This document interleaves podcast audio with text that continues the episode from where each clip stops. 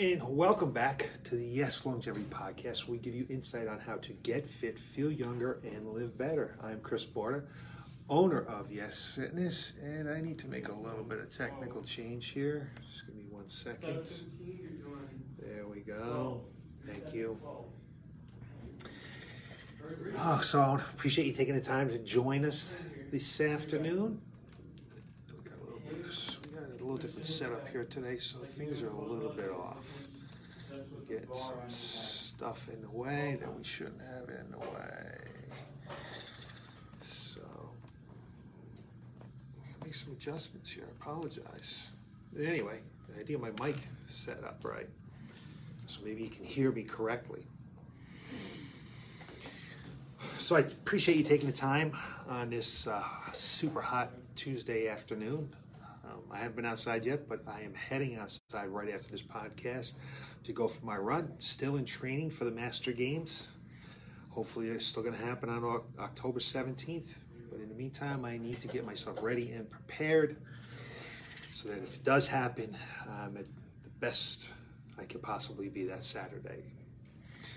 We don't have any housekeeping to go through right now. It's the middle of summer. We don't have a whole lot of stuff going on. We do have our Fit 40 Jumpstart program for those people who want to get started again and want to get up and moving. You know, we have been open a couple months now. Knock on wood, absolutely no cases of COVID 19 in our facility. Uh, I don't think there's very many cases or increased cases in the area. Um, there are no studies that show that gyms are unsafe.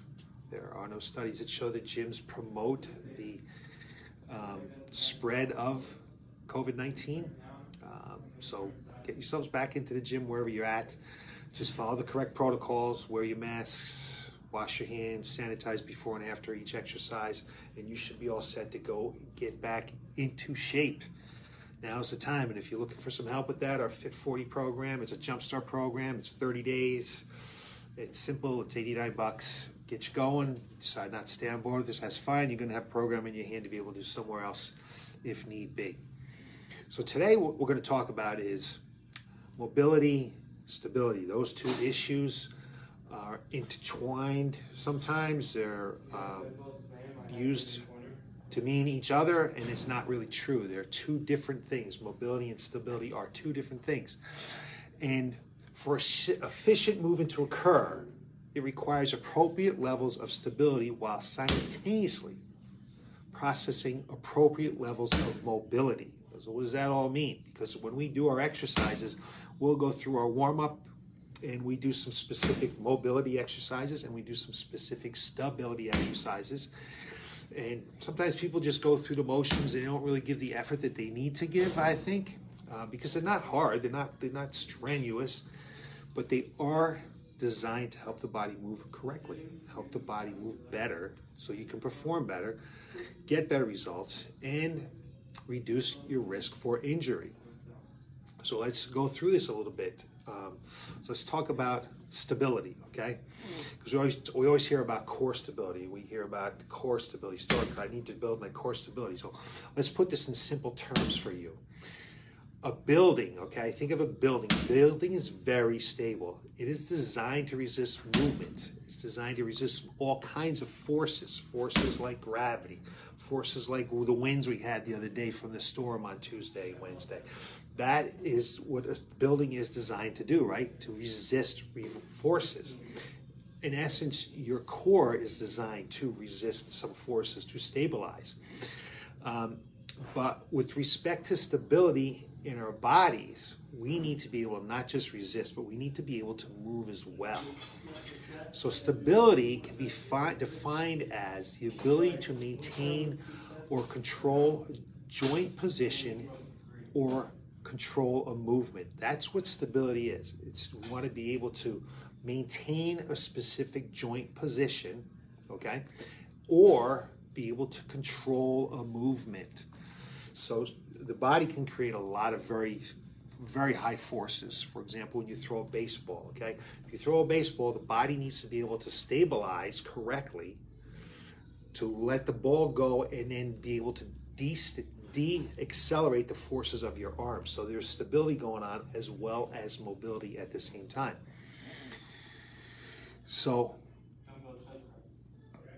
that's how these things need to work. So, muscles, nerves, joint structure, myofascial systems are all equally involved in these systems. Okay, it's not just one thing, and it's the collection of these systems, several systems, that create the stability in the body, the stability the body needs to be able to move correctly. So you need to be stabilized to be able to move correctly. So mobility goes by a lot of different definitions, but one definition we like to use is have the ability of a segment or a joint to be able to go through its processes uninhibited range of motion okay, so that the shoulder joint can go through its full range of motion like it's supposed to do. That is mobility. So the shoulder girdle creates stability so that the shoulder joint can move through that range of motion correctly. Okay? And if the shoulder joint, if the if the scapular or the scapulothoracic um, segment does not hold the scapula correctly, you're not going to be able to move the shoulder joint correctly. So, for example, it's kind of hard to see here, but if you were to hunch over a little bit, okay? If you're hunched over and you take your arm out and you try to raise your arm up, it stops. It doesn't go all the way over your head. It'll stop at one point. So you can just try that right now. Hunch over like you hunched over. Now try to raise your arm, and it's really hard to get your arm up over your head. But when you open this up, which is allowing the scapula to rotate correctly, you can get your arm way up over your head. So you can see stability and having position in the body correctly will allow the body to move correctly. Because if you don't have good scapular mobility and good thoracic mobility, then you probably should not press overhead. If You can't press overhead because if you do, over time you will hurt yourself. It will cause pain and you're gonna some kind of shoulder shoulder problem for sure. So we always, you know, when someone comes in our door, we check their thoracic mobility just for that particular reason, along with some other things, which we'll talk about a little bit later on. So, mobility can be affected by your fascia, your nerves, and your joints. You need to have complete, uninhibited motion, okay? Range of motion to have the correct mobility. But think about this too. If you have too much stability, it's not a good thing because you're not going to be able to move because the joint has to move a little bit, okay? And if you don't, if you have too much mobility, that's not a good thing. So if you have a, a, a graph like this, and this side is stability, and this side is mobility, and your body is all the way over to this segment, okay? To the extreme, extreme stability, you're not going to move well, okay? You're going to hurt yourself. And there again, if you have too much mobility, if your body is way over here, too much mobility, if your joints have too much mobility, you're again not going to move correctly and you're going to hurt yourself. So you need to be somewhere in the middle. You need to be in somewhere in the middle here where you have the correct amount of stability and the correct amount of mobility to be able to move properly to again ensure proper performance, better results, and lower the risk for injury.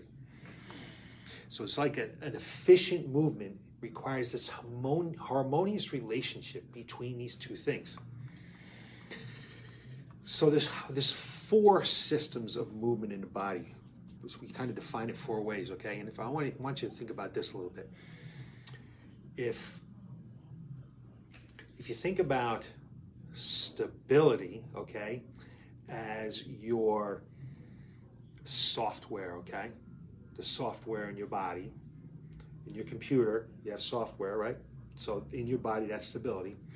And then movement is the hardware in your computer. So you have software and hardware in your computer. and your body, has software and hardware. Software is stability, movement is mobility. And the hardware is mobility. If in your computer, if you have a software problem, obviously the hardware is not going to work correctly, right? And in your computer, if your hardware is broken, the software is not going to be able to talk to it correctly and make it move correctly. So the same thing in your body. If stability is off, it's not going to allow mobility to, to occur correctly. And if your mobility is off, if your hardware is off for some reason, joint, joint, how the joint is put together, or your muscle length, whatever it is, it's going to stop the stability from being able to to tell you the the software to move correctly. So there's think of it that way. Okay, they move together in sync. One's the software, one's the hardware, and that's how you move. So we have in our body the neural control system. That's sort of the software. That's our nerves telling us how we should move. And then we have our active system, which is our hardware, which our muscles. So those two systems need to talk to each other, need to talk to each other correctly in this in the right amount for the body to move correctly, okay? If one of those two isn't working correctly, the body's not going to move correctly, all right? Then we have the passive system, which is designed of muscles, ligaments, tendons, joints. We have very little control over that. Uh, your ligaments are attached where your ligaments are attached, okay? Your joint is developed the way your joint developed when you were born and grew up. And, you know, your tendons are the length of your ligaments are. We have a little bit of, a little bit maybe of, of ability over this passive system with flexibility. But in essence, we have very little control over this. And then we have the actively passive system, which is the myofascial system, which is the system that really makes everything move and function around the body. So those are kind of the systems. So to help you understand why this is so important and why we go through these drills and these exercises in our programs and why they're so important to do them correctly and try to put some effort into them. And, and this is why, okay, so the body is stacked. The body is designed and um, in a certain way to allow your joints and your muscles to move correctly through movement, through stability and mobility. So if you think about your foot, okay, it starts with your foot. The bottom, bottom of your body, bottom of this, bottom of this tower of your body is your foot. Now your foot is pretty much designed to be stable. It it can, it does have some mobility qualities to it, but from a movement standpoint, we're going to think about the foot as being very stable, okay? Because it needs to be stable when it's on the ground to be able to propel you. So the foot is stable. Then we get to the knee, the ankle joint. The ankle joint, just think about it, rotates a lot. It's mobile. So we got the foot that's stable, we got the ankle joint that's very mobile. From there, we go to the next joint with the knee. The knee pretty much goes in one plane of motion, goes in the sagittal plane of motion. It's a very stable joint. It does have movement, but it's still stable. From there, we move up to the hip, the hip joint. Think about the hip joint. It circles around, moves in all three planes of motion um, the transverse, the sagittal, and the frontal plane. So the three planes of motion, how the body moves. So it's a very mobile joint. Now we get to the lumbar spine. So the lumbar spine is really five segments. In those five segments, okay, is are designed really to be very um, stable. That's why we don't like to do a lot of sit-ups. We don't like to do a little twisting, a lot of turning, movement, stuff like that, because it really doesn't move that much. Yes, it moves forward and back some. There is some flexion in the lumbar spine that um, is true, and there's some lateral motion. Okay, not a ton in the in the lumbar spine, not a ton, and there's a little bit of rotation in the lumbar spine, about a total of 13 degrees for all five vertebrae. That's only like two degrees per vertebrae. It's not a whole lot of movement. So there's not a lot of movement that's supposed to occur in the lumbar spine, in that segment. It's not one joint. So got there's five vertebrae, right?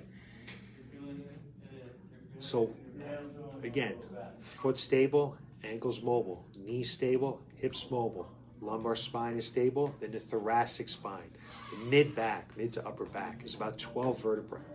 That is designed to be very mobile and move through all planes of motion. Okay? So when the lumbar spine is stable, that thoracic spine moves off and pivots off that through all planes of motion forward, back, sideways, and twisting. Now, from there, there's not really necessarily a joint joint. It's what we call the scapulothoracic region, okay, segment of the body, which the scapula, you know, the wing bone in the back, that wing bone actually moves 10 different ways, okay? But it needs to be anchored to the body in some fashion, and it's anchored through that, that region. That is stable to allow the shoulder joint, which is very mobile, to move through its full range of motion, okay? And then from the shoulder, you think about the elbow. The elbow is very much like the knee. It's a hinge joint it's very stable, and then you get to your wrist, and it's very mobile. Okay, so that's that's the body is stacked, alternating, stable, mobile, stable, mobile, stable, mobile, all the way throughout. Now, why why is that so important? Okay, if you have a loss of stability or mobility in a joint, okay, it leads to dysfunctional movement. Say it again. If you lose stability or mobility in a joint, it leads to dysfunctional movement. So what happens when we lose mobility? Okay, what kind of dysfunction can happen? So let's just say, for example, okay, you're sitting. We sit a lot. The front of the hips, the hip flexors get really tight. The hip, the pelvis starts to tip anteriorly or forward, and now the hip's not going to move the way it's supposed to move. Or maybe our shoes. We have little lifts, or in our sneakers, we have a little heel lift in our sneakers. That's going to prevent the ankle to move correctly, and over time we'll have ankle dysfunction. That joint won't work correctly. Or let's say we hunch over a lot, okay, and the thoracic spine gets kind of tight, and our shoulders get hooked, hooked in like that. That's not going to allow the scapular to sit correctly and allow the shoulder joint to move correctly. Those are all three just simple examples of when we have poor mobility, okay, to create the correct stability. So what happens now? We have poor mobility somewhere. So think about this. If you're baking a recipe, okay, and you run out of a an ingredient, what are you going to do? You're going to borrow it from your neighbor because you don't have it. It's what happens in your body. So if you don't have the correct movement in your hip, you, you are going to try to compensate to be able to move the way you want to move, and that means either your knee or your lumbar spine are going to be asked to do some movement that they're not designed to move. And when you do that over and over and over again, you will have an injury, you will lose performance, you will not get results anymore. So that's why it's so important. If a joint loses its mobility, it's going to try to force the joint above it or below it, which is stable. We know because the body is stacked, it's stable. It's going to force that stability point joint or that stable joint to try to be mobile, which it's not designed to do. Same thing, for example, happens when you squat. You might not notice it, but some people will squat and their ankles or will cave in a little bit, okay? So the ankle joint is now caved in, not moving the way it's supposed to move. What will happen is, since the ankle joint is not moving the way it's supposed to move, foot caves in, now the knee caves in. We get some valgus and the knee caves in. Over time, the knee's gonna, the knee's gonna hurt. You're gonna have knee pain. Maybe you have foot pain. You might even have ankle, ankle pain. But that's, that's what could happen just because of that simple thing. Well, you must think about quality of movement rather than quantity of movement all the time. It will help reduce your risk for injury and it will lead to better results because you're able to, number one, still work out, and number two, you'll be able to work out better because the body's moving and functioning the way it should be done. So when you go to work, you're not going to get this stuff. First of all, you're not going to get this kind of stuff sitting on a machine, doing leg press, knee extensions, leg curl, any of that stuff is not going to fix any of this, okay? It's not going to help. Going to make your muscles a little bigger, maybe, maybe a little bit stronger, but it's not going to help you move better. And if you don't move correctly, like I just told you, you are going to eventually injure yourself. So when you go to work with a coach, you shouldn't just walk up to a coach and they put you through some kind of workout if they don't know how well you move because they're going to eventually hurt you. You say, ah, I move okay. I, you will be surprised how poorly people move, especially as we get older. During your 20s, you're probably still moving okay. 30s, you're going to start to see some things. 40s, you're definitely going to see some movement dysfunction. And 50s and so forth up. Someone comes in our door, we do what's called a functional movement screen. And we take a look at all the joints to make sure that they're moving correctly, if they're supposed to be stable, if they're supposed to be mobile. It's that important. And we put that into our workouts because we want people to be able to move correctly. And if you don't move correctly, we're not going to put you through the exercise that you think I should be doing that. Maybe you shouldn't be doing that because you're not moving correctly. You might be able to do it. You might not be doing it correctly, and over time, you will injure yourself. I'll give you another example I use a lot when people ask me, What are we doing? Why are we doing this stuff? If you have a rock in your shoe, okay? You have a rock in your shoe and you start to walk, it's going to hurt, so you're going to change the way you walk. Okay, so now you're not walking the way you're supposed to walk. Now I put some weight in your hands, and now you're walking with a weighted walk that you're not doing correctly. What do you think is going to happen over time? You're going to hurt yourself. You're going to have an injury.